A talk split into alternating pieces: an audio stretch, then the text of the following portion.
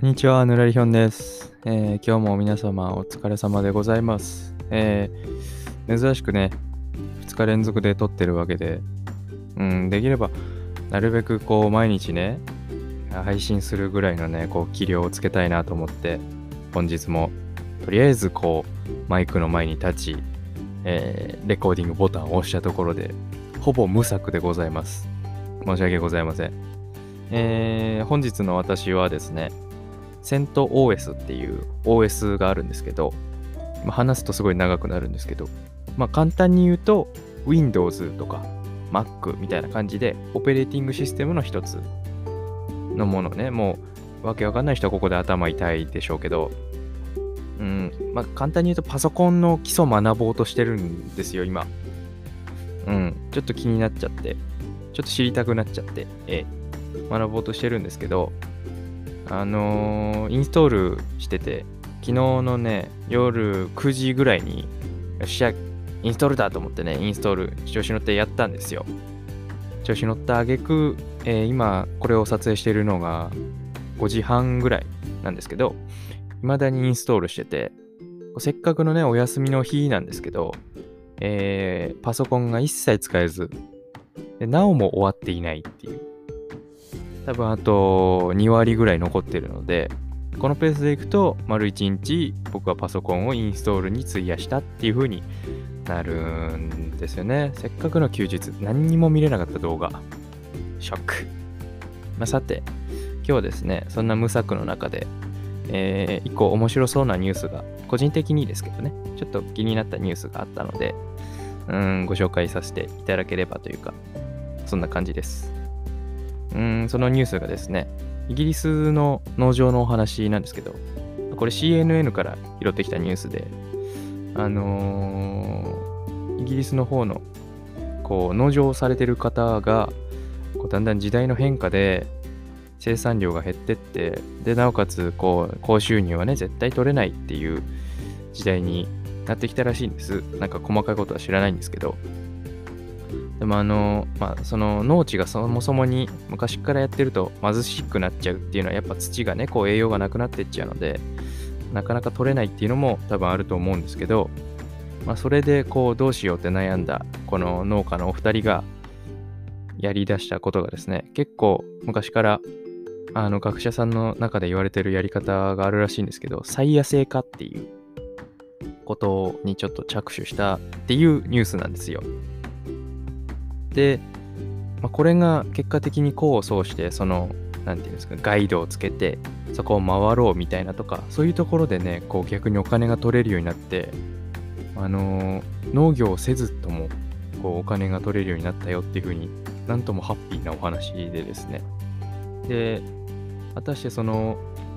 なんていうんだっけ、再、再野生化ってなんだっていう話なんですけど、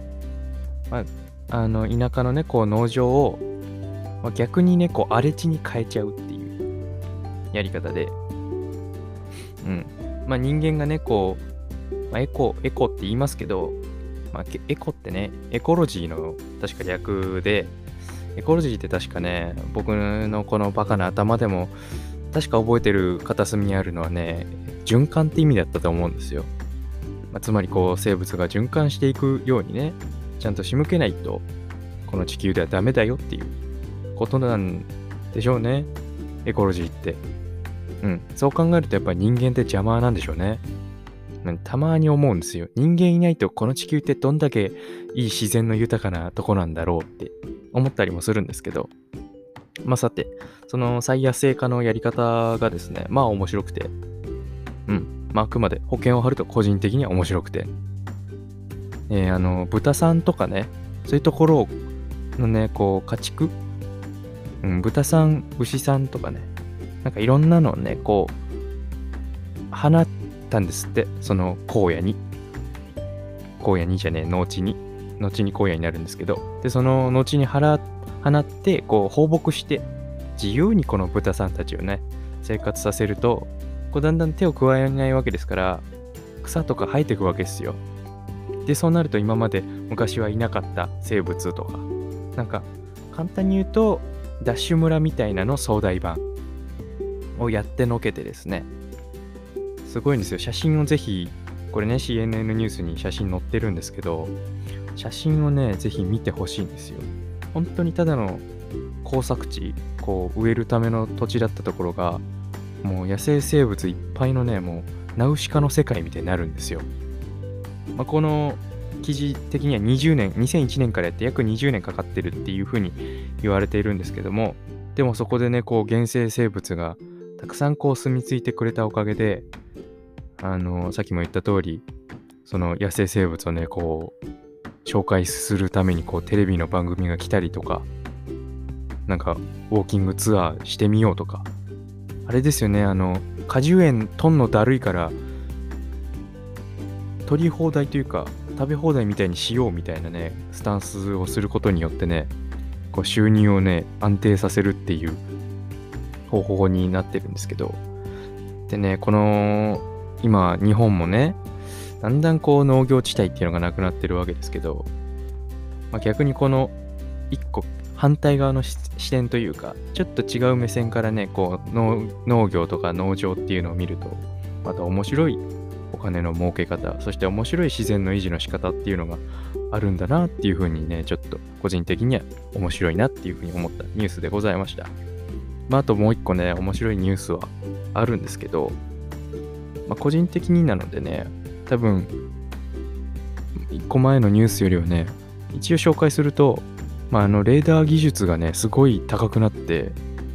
土を掘らずともね、ローマの古代都市の全貌が分かったよっていうニュースでね、こっちもまあ、個人的にはすごいワクワクしたニュースであるんですけども、